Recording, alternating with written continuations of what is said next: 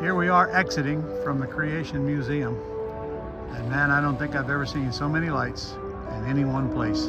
There must be three or four million lights in here. They've really got this place dolled up. Look at that tree snowing there.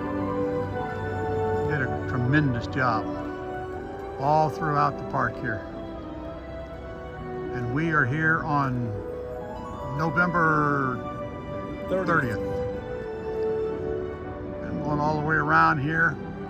But when I see Jake Conner's mug, I'm going to stop right Hey, look, get here for Christmas time at the Creation Museum. You better believe it.